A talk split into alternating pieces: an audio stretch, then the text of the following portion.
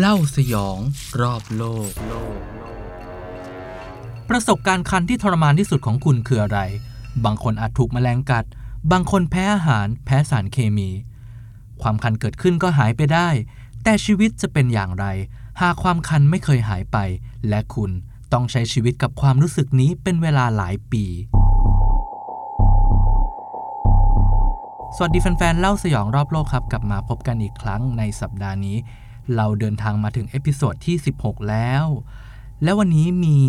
เรื่องราวแปลกๆ เกี่ยวกับความรู้สึกคันๆ มาเล่าให้ฟังกัน คุณคิดว่าชีวิตของคนเราเนี่ยสามารถพังทลายเพราะการคันได้ไหมครับ นี่คือเรื่องจริงที่เกิดขึ้นกับผู้หญิงคนหนึ่งในสหรัฐ เธอมีนามสมมุติว่าคุณเอ็มครับ เรื่องราวของเธอเนี่ยถูกเผยแพร่ผ่านบทความของ The New Yorker เมื่อปี 2008 โดยดร Atul Gawande ท่านเป็นศาสตราจารย์ด้านศัลยแพทย์จากวิทยาลัยฮาร์วาร์ดแล้วก็เป็นนักเขียนด้วยเพราะว่าท่านเขียนหนังสือเกี่ยวกับการแพทย์หลายเล่มอย่างเช่น ที่ผมเคยอ่านก็คือมีชื่อว่า Being Mortal เป็นการตั้งคำถามเกี่ยวกับการแพทย์สมัยใหม่ ที่ว่าสามารถช่วยให้ผู้ป่วยเนี่ย ตายดีตายอย่างมีคุณค่าได้ไหม คือต้องเข้าใจว่าพอการแพทย์พัฒนาขึ้นเนี่ยบางครั้งเนี่ยการที่เราช่วยชีวิตผู้ป่วย การที่เราเสียบท่อเสียบสายต่อนู่นต่อนี่ระยงระยางเนี่ยคือมันช่วยยื้อชีวิตผู้ป่วยได้ แต่ว่าบางเคสเนี่ยผู้ป่วยเขาไม่ได้ยินยอม แล้วก็อาจจะเป็นการทรมานมากกว่าปล่อยเขาไปหรือเปล่า ก็หนังสือเล่มนี้ก็เป็นการตั้งคำถามเกี่ยวกับกระบวนการแพทย์สมัยใหม่ ก็ดีครับแนะนำให้อ่านกันดร Atul Gawande ผู้เขียนหนังสือเล่มนี้เนี่ย ตอนปี 2008 เคยเล่าเรื่องราวของเคสเคสหนึ่งที่ชื่อว่าคุณเอ็มเนี่ยในบทความของ The New Yorker เนี่ยแหละ แล้วตอนนั้นเนี่ยบทความนี้ก็เป็นที่โด่งดังมาก เพราะว่าเป็นเคสที่แปลกมาก แรกเริ่มเดิมทีเลยครับ คุณเอ็มเนี่ยเขามีชีวิตแบบคนทั่วไปเลย คือเธอเรียนจบจากวิทยาลัยบอสตันได้งานทำเกี่ยวกับสาธารณสุข แล้วก็แต่งงานตอนอายุ 25 ปี มีลูก 2 คน ก็สร้างบ้านและครอบครัวขึ้นในรัฐแมสซาชูเซตส์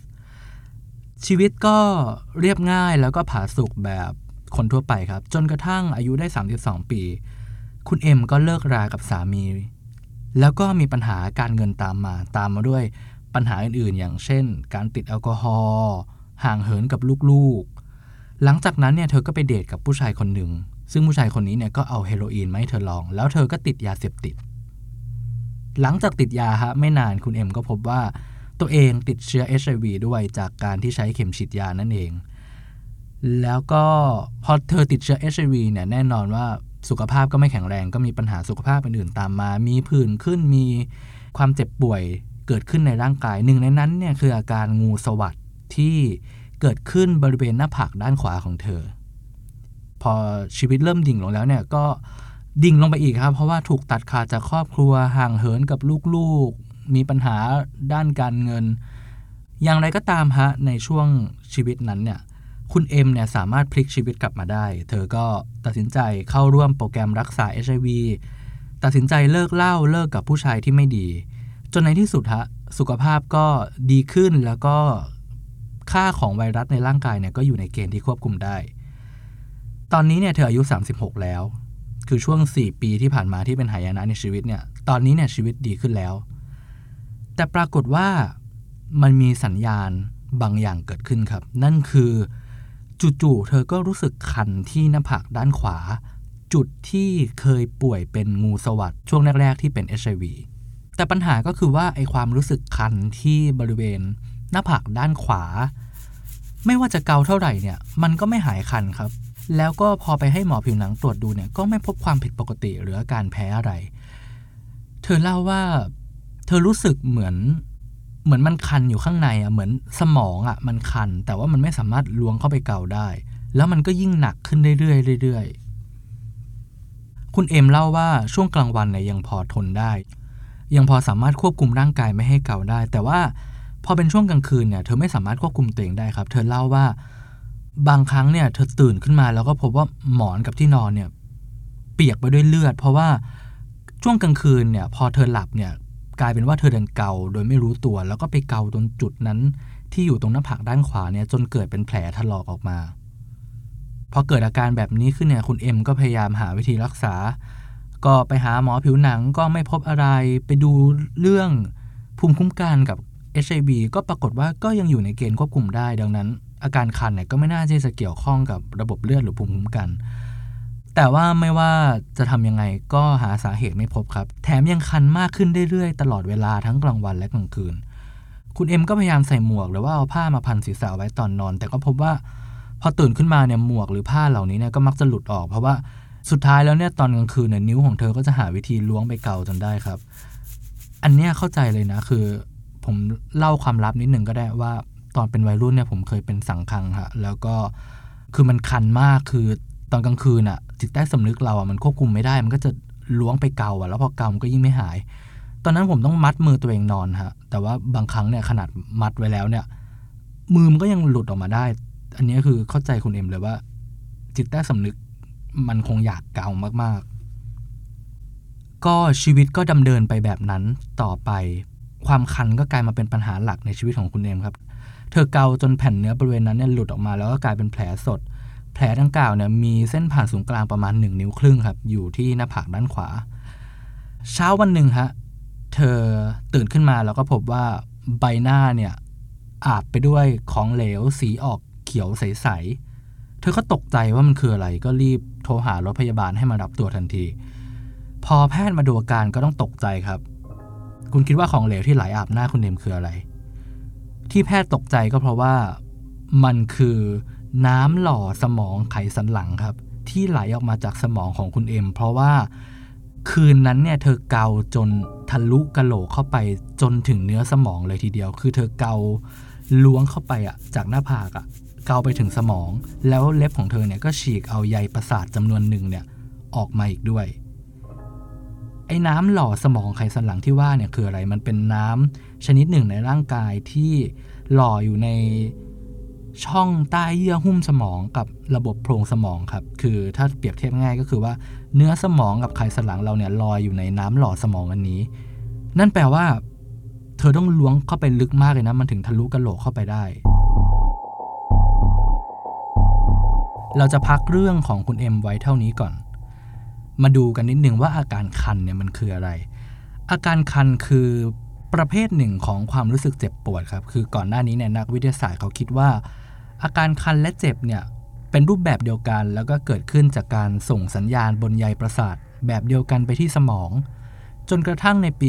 1997 ครับ ที่นักวิทยาศาสตร์เนี่ยค้นพบว่าจริง ๆ แล้วอาการคันก็มีใยประสาทเป็นของตนเองครับ แต่ว่าใยประสาทจากการคันเนี่ยจะเดินทางช้าหน่อย อย่างความเจ็บปวดเนี่ยเดินทางเร็วมาก เขาประมาณว่าความเร็วเนี่ย 80 ไมล์ต่อชั่วโมง สัญญาณจะพุ่งปริ๊ดไปเร็วมาก อย่างเช่น เวลาเราจับของร้อนๆแล้วเราสะดุ้งทันทีเพราะว่าสมองสั่งการอย่างรวดเร็ว แต่ว่าอย่างอาการคันเนี่ยสัญญาณเนี่ยจะส่งไปยังสมองช้า คือเขาประมาณว่าประมาณ 2 ไมล์ต่อชั่วโมงเท่านั้น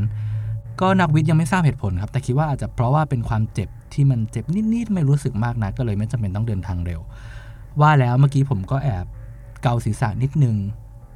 รู้ไหมฮะว่าวันหนึ่งเนี่ยคนเราเนี่ยเกาตามจุดต่างๆ ของร่างกายเนี่ยมากถึงเกือบ 100 ครั้งเลยทีเดียว แล้วทำไม เราต้องคันด้วยล่ะ ความรู้สึกคันเนี่ยมันมาจากไหน ยังไม่มีคำตอบชัดเจนในเรื่องนี้ฮะแต่คาดกันว่าไอ้ความรู้สึกคันเนี่ยมันเป็นนกลไกหนึ่งของร่างกายที่ช่วยให้เรา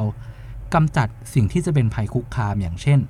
มแมลงเกสรดอกไม้ สารพิษ สารเคมีต่างๆ สิ่งเหล่านี้เนี่ยเมื่อจะเข้าสู่ร่างกายเนี่ยต้องผ่านด่านแรกนั่นคือผิวหนัง ดังนั้นเนี่ยเมื่อมันมาชนกับผิวหนังเนี่ยเซลล์ประสาทจึงส่งสัญญาณความเจ็บปวดเล็กๆออกมาว่า จุดนั้นเนี่ยนะมีการระคายเคืองเกิดขึ้น ทีนี้พอคันแล้วยังไงต่อคันแล้วก็ต้องเกาครับ การเกาเนี่ยเป็นนกลไกของร่างกายที่ช่วยเคลียร์หรือว่าปัดสิ่งเหล่านั้นออกรวมถึงช่วยให้เราเนี่ยรู้สึกดีขึ้นชั่วขณะด้วยนะ เพราะว่านักวิทย์เขาค้นพบว่าการเกาเนี่ยหรือว่าการเอาเล็บไปขูดบริเวณนั้นนิดๆให้มันเจ็บแปลบนิดๆเนี่ยมันเป็นการเบี่ยงเบนความสนใจจากความเจ็บปวดที่ร่างกายรู้สึกอยู่ในตอนนั้น แต่คิดว่าหลายคนคงจะเข้าใจกันดีครับ ว่าพอรู้สึกคันขึ้นมาแล้ว ยิ่งเก่าก็ยิ่งคัน ยิ่งมันก็ยิ่งเก่ามากขึ้น แล้วก็คันมากขึ้นตามไปด้วย เป็นวงจรอุบาททำไมยิ่งเก่ายิ่งคันตอนปี 2014 ครับ มีงานวิจัยในหนูทดลองที่พบว่า เรื่องนี้เนี่ยเกี่ยวข้องกับสารเซโรโทนินที่สมองหลั่งออกมา เพื่อระงับความเจ็บปวดในตอนที่เราเกา แต่ขณะเดียวกันเนี่ยไอตัวสารเซโรโทนินเนี่ยก็ดันไปกระตุ้นเซลล์ประสาทที่ไขสันหลัง ซึ่งทำหน้าที่ควบคุมความรุนแรงของอาการคัน ว่าจะคันมากคันน้อยเนี่ยดันไปกระตุ้นตรงนั้นร่างกายก็เลยหลั่งสารนี้มากขึ้นทำให้รู้สึกคันมากขึ้นตามไปด้วย ก็เป็นบทสรุปได้ว่าทำไมยิ่งเกาจึงยิ่งคัน แต่ก็นั่นแหละฮะสุดท้ายบางครั้งเราก็ควบคุมตัวเองไม่ได้ก็ เกาในที่สุด แล้วก็เจ้าเซโรโทนินเองที่เป็นปัจจัยให้บางครั้งเนี่ยเราเกามันจนเกิดเป็นแผล อย่างเช่นกรณีของคุณเอ็มที่เกาไปถึงเนื้อสมองเป็นต้น กลับมาที่คุณเอ็มฮะตอนที่บทความนี้เผยแพร่ออกไปเนี่ยก็มีคนมากมายไม่เชื่อ เพราะมองว่า เฮ้ยคนเราเนี่ยมันจะสามารถเกาทะลุกระโหลกไปถึงเนื้อสมองได้เลยเหรอ มันเป็นกระดูกนะ เล็บเราเนี่ยแข็งขนาดนั้นเลยเหรอ เรื่องนี้เนี่ยแพทย์คนเขียนเนี่ยเขาได้ตอบคำถามไว้ครับ เขาก็ระบุว่า ตอนที่คุณเอ็มถูกส่งตัวมาที่โรงพยาบาลเนี่ยตอนที่คุณหมอเห็นบาดแผลเนี่ยตอนแรกเขาก็ไม่เชื่อเหมือนกันครับว่าเกิดจากการเกา เขาก็ไม่คิดเหมือนกันว่าคนเราจะสามารถเกากระโหลกทะลุไปถึงสมองได้ แล้วก็คิดว่าคุณเอ็มเนี่ยอาจจะเอาวัตถุแข็งมีคมเนี่ยมาถูหน้าผากตัวเองหรือเปล่า มันเลยเจาะไปถึงกระโหลกได้ แต่ว่าพอหลังจากตรวจสอบเนี่ยก็พบว่า สาเหตุที่กะโหลกของคุณเอ็มทะลุได้เนี่ยมาจากการที่เธอเนี่ยมีบาดแผลบริเวณนั้นเนี่ยเป็นเวลานานครับ แล้วก็นำไปสู่การติดเชื้อแบคทีเรีย ซึ่งแบคทีเรียหนึ่งในนั้นเนี่ยทำให้เกิดอาการโรคกระดูกอักเสบ พอติดเชื้อแล้วเนี่ยเจ้าแบคทีเรียเนี่ยก็จะกินเข้าไปถึงกระดูก ส่งผลให้กระดูกเนี่ยนิ่มลง และก็จึงเป็นสาเหตุว่าทำไมเล็บของคุณเอ็มเนี่ยถึงเกาจนทะลุกระโหลกไปจนถึงสมองได้ ซึ่งตรงนี้เนี่ยเขามีภาพเอ็กซเรย์ยืนยันได้ว่ากระโหลกส่วนนั้นเนี่ยทะลุไปจริง ๆ แล้วก็ผมก็ลองดูละก็น่ากลัวมาก เพราะว่ากระโหลกตรงนั้นเนี่ยมันหายไปเลยอะกลับมาที่คุณเอ็มแล้วชีวิตเป็นอย่างไรต่อหลังจากที่เธอคันมากๆ คันไม่หยุดจนเกาไปถึงเนื้อสมองตัวเอง ก็พอถูกส่งตัวมาที่โรงพยาบาลแล้วครับศัลยแพทย์เนี่ยก็ต้องปิดแผลด้วยการปลูกถ่ายผิวหนังจากต้นขาเนี่ยมาแทนเนื้อตรงหน้าผากที่หายไป แต่ว่าไม่นานฮะ เธอก็เกาอีก เกาจนผิวหนังที่ถูกปลูกถ่ายเนี่ยหลุดออกมาอีก แพทย์ก็ต้องปลูกถ่ายผิวหนังให้ใหม่ เป็นแบบนี้ซ้ำไปซ้ำมา ตอนนั้นเนี่ยจิตแพทย์ก็คิดว่าคุณเอ็มเนี่ยน่าจะป่วยเป็นโรค OCD หรือว่าโรคย้ำคิดย้ำทำทำให้เธอมีอาการ รู้สึกคันตลอดเวลาแล้วก็เกาไม่หยุด มีการซักประวัติแปลกๆจากคุณเอ็มครับ อย่างเช่น ถามว่าตอนเด็กๆเนี่ยเวลาขึ้นบันไดเคยนับขั้นบันไดไหมหรือว่า หมกมุ่นอยู่กับอะไรหรือเปล่า คือคนเป็นโรค OCD เนี่ยจะมีอาการแปลกๆ อย่างเช่น บางคนเนี่ยก็จะคลั่งความสะอาดมาก ต้องแบบเช็ดทำความสะอาดไม่หยุด หรือว่าบางเคสก็จะขี้กังวลว่าแบบตัวเองจะลืมนั่นลืมนี่ คอยเช็คข้าวของว่ายังอยู่ครบไหม เช็คว่าปิดไฟปิดแก๊สปิดน้ำหรือยัง แต่ว่าพอซักประวัติของคุณเอ็มแล้ว สอบถามอาการจากคนในครอบครัวแล้ว ก็ไม่พบความผิดปกติ หรือว่าข้อบ่งชี้ว่าเป็นโรค OCD อะไร รวมถึงตัวคุณเอ็มเองเนี่ยลึกๆ เธอก็รู้สึกว่า เธอไม่ได้ป่วยทางจิตไอความรู้สึกคันโดยไม่มีวันหยุดเนี่ยมันไม่น่าจะเกี่ยวกับโรคทางจิต เพราะว่าลึกๆเธอรู้ดีว่าเธอไม่ได้ป่วย ระหว่างที่พยายามหาคำตอบครับ ก็บางครั้งเนี่ยคุณเอ็มก็ต้องใช้ยานอนหลับเพื่อช่วยให้เธอหลับได้นานขึ้น แต่ว่าก็แน่นอนว่าพอตื่นมาก็ยังคันเหมือนเดิม แล้วแผลก็ยังไม่หาย ทีนี้พอรักษาด้วยวิธีไหนก็ไม่หายเนี่ยต่อมาก็มีแพทย์ด้านประสาทวิทยาสนใจเคสของเธอครับ แล้วก็คิดว่าต้นเหตุของอาการคันเนี่ยน่าจะมาจากระบบประสาท แพทย์เนี่ยเขาก็ลองทดสอบบริเวณจุดที่คันเนี่ยก็พบว่าใยประสาทมากถึงร้อยละ96เนี่ยถูกทำลายไปหมดแล้ว จากการเกาช่วงหลายปีที่ผ่านมา ทางด้านแพทย์ประสาทวิทยาเนี่ยเขาก็เลยตั้งทฤษฎีขึ้นมาว่า มีความเป็นไปได้อยู่ 2 ประการหนึ่งก็คือ ความรู้สึกคันเนี่ยมันเกิดขึ้นจากใยประสาทส่วนที่ยังเหลืออยู่ หรือ 2 ใยประสาทตรงนั้นเนี่ยมันไม่ได้ส่งสัญญาณอะไรแล้ว แต่ว่าสมองเนี่ยยังเข้าใจว่าคันอยู่ หรือที่เขาเรียกว่าอาการคันหลอก ทีนี้แพทย์ด้านประสาทวิทยาเนี่ยก็เลยลองฉีดยาชาให้เธอดูครับ ก็ปรากฏว่าพอฉีดยาชาไปแล้วเนี่ยคุณเอ็มก็หายคันเป็นปลิดทิ้งเลย เธอบอกว่าเป็นครั้งแรกในรอบหลายปีเลยที่เธอ ไม่ได้รู้สึกคันบริเวณนั้น แต่ว่าพอยาชาหมดฤทธิ์ก็แน่นอนว่าก็กลับมาคันอีก ทีนี้ในช่วงที่เธอรักษาตัวกับแพทย์ด้านประสาทวิทยาเนี่ยตอนนั้นเนี่ยก็มีทฤษฎีว่าถ้าสมมุติว่าผ่าตัดใยประสาทบริเวณนั้นออกหมดเนี่ยอาการคันจะหายไปไหม ก็สุดท้ายคุณเอ็มที่ตอนนั้นรู้สึกสิ้นหวังแล้วก็หมดหนทางมาก เพราะว่าไปหาหมอมาแล้วทุกด้านก็ยังไม่สามารถรักษาอาการคันที่ไม่มีวันหายได้ ก็ตัดสินใจเข้ารับการผ่าตัดครับ ปรากฏว่าหลังการผ่าตัดบริเวณหน้าผากเพื่อเอาใยประสาทออก อาการคันหายไปครับ แต่หลังจากนั้นไม่กี่สัปดาห์ถัดมา มันก็กลับมาคันอีก แถมคุณเอ็มยังเล่าด้วยว่า มันรู้สึกว่าคันมากกว่าเดิม แล้วก็บริเวณจุดที่คันเนี่ยมันนันกว้างกว่าเดิมด้วยครับ ก็เรียกได้ว่าทำทุกอย่างแล้วก็ไม่หายฮะ หลังจากนั้นในช่วงชีวิตตลอด 2 ปีที่ผ่านมาเนี่ยคุณเอ็มก็ต้องใช้ชีวิตอยู่ในวอร์ดผู้ป่วยใน เพราะว่าเธอมีแนวโน้มที่จะทำร้ายตัวเองจากการเกา แพทย์เนี่ยต้องเอาหมวกของนักกีฬาอเมริกันฟุตบอลเนี่ยใส่เอาไว้ให้เธอ แล้วก็ผูกข้อมือเธอไว้กับหัวเตียงตอนที่เธอหลับ เพื่อป้องกันไม่ให้เธอเกา ก็ชีวิตของเธอก็ดำเนินไปแบบนั้นในช่วง 2 ปีที่ผ่านมา โดยที่แพทย์ก็ไม่รู้ว่าจะรักษายังไง โดยคุณเอ็มเขาก็บรรยายว่า ทุกคืนก่อนนอนฮะก็จะมีพยาบาลเนี่ยเข้ามาใส่หมวกแต่งตัวให้เธอแล้วก็มัดเธอ เธอรู้สึกว่าเหมือนแบบคนที่กำลังจะแต่งฮอลโลวีนคอสตูมอะไรอย่างนั้นเลย แล้วก็เป็นแบบนี้ทุกคืน แล้วเธอก็เล่าได้ว่าจริง ๆ แล้วเนี่ยตอนที่เธอรักษาตัวอยู่ในวอร์ดผู้ป่วยในของโรงพยาบาลเนี่ยห้องข้างๆ ที่เป็นผู้ชายเนี่ยก็มีอาการคันโดยไม่ทราบสาเหตุ แล้วก็เกาเท่าไหร่ก็ไม่หายเหมือนกัน มีอาการแบบเดียวกันเลย แต่เขาเนี่ยเป็นอาการคันที่คอครับ แล้วก็ คืนนึงเนี่ย เธอก็ได้ข่าวว่า คนคนนี้เนี่ย เกาจนผิวหนังเนี่ยทะลุเกาจนไปถึงหลอดเลือดแดงที่ต้นคอแล้วก็เสียชีวิต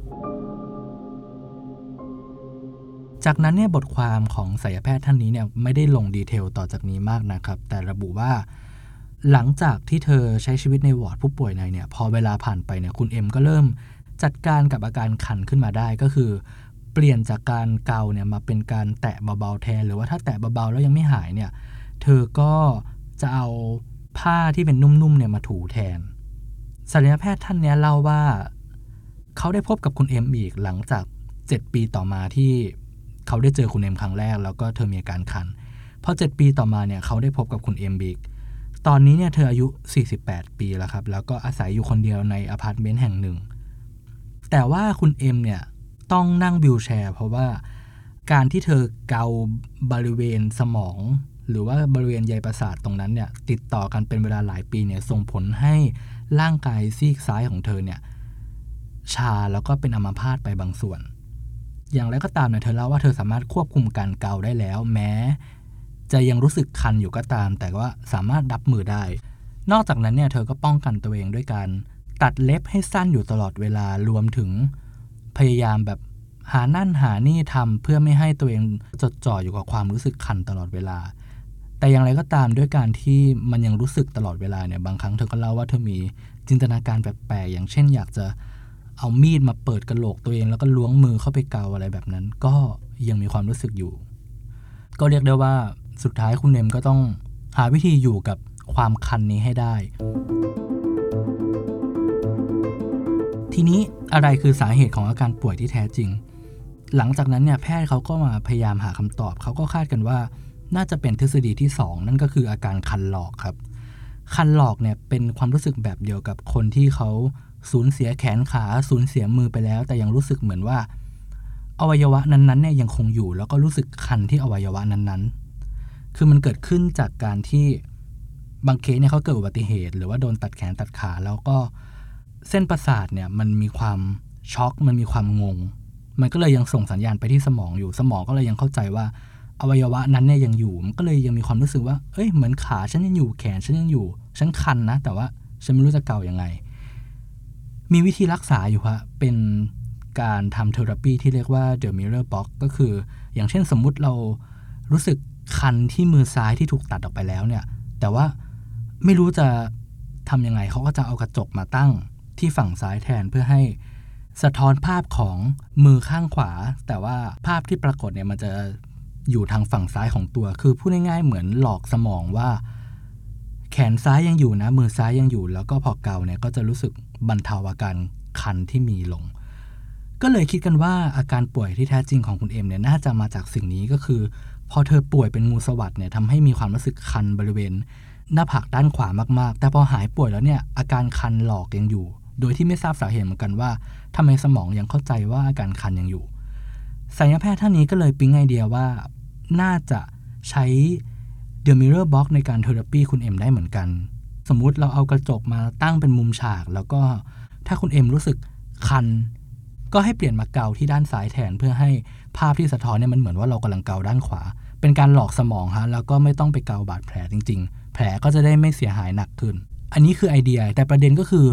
ผมพยายามหาอัปเดตแล้วฮะว่าปัจจุบันเนี่ยคุณเอ็มเนี่ยมีชีวิตเป็นอย่างไร ยังมีชีวิตอยู่ไหม หรือว่าได้รับการรักษาด้วยกระจกหรือเปล่า แต่ว่าหาอัปเดตไม่เจอเลยครับ แล้วก็เรื่องราวของคุณเอ็มเนี่ยก็จบลงแค่นั้นก็คือ ทุกบทความเนี่ยก็จะเล่าว่าสุดท้ายเธอก็ใช้ชีวิตอยู่กับความคันนั้นได้ โดยที่รู้วิธีการจัดการตัวเองไม่ให้เกามากเกินไป ไม่ให้ทำร้ายตัวเองมากเกินไป ก็เป็นปริศนาฮะถ้าใครมีอัปเดตก็รบกวน อัปเดตกันหน่อยนะฮะว่าคุณเอ็มมีชีวิตเป็นอย่างไร เพราะว่าเคสของเธอเนี่ยน่าสงสารจริง ๆ จบไปแล้วฮะสำหรับเรื่องราวคันๆที่เกาเท่าไหร่ก็ไม่หายแถม คันจนกลายเป็นปัญหาใหญ่ของชีวิต และทำให้ชีวิตต้องพังทลาย จริงๆ เรื่องคันๆแบบนี้เนี่ยยังมีโรคจิตเภทอีกประเภทหนึ่งด้วยนะ ที่ผู้ป่วยเขาจะรู้สึกว่าเหมือนมี มแมลงชอนชัยอยู่ใต้ผิวหนัง แล้วก็เกิดความรู้สึกคันตลอดเวลาก็จะเกาจนเกิดเป็นแผลเหมือนกัน จริง ๆ แล้วเนี่ยอาการคันเรื้อรังเนี่ยส่วนใหญ่เนี่ยมักจะผูกโยงกับอาการป่วยทางจิตด้วย ก็หวังว่าในอนาคตนะครับ นักวิทยาศาสตร์และแพทย์เนี่ยจะพบข้อมูลหรือว่าเรื่องราวเกี่ยวกับอาการคันมากขึ้น แล้วก็นำไปสู่การรักษาที่ดีกว่านี้ เพราะว่าก็ทุกคนคงเข้าใจนะว่าเวลาคันแล้วมันทรมานจริง ๆ แถม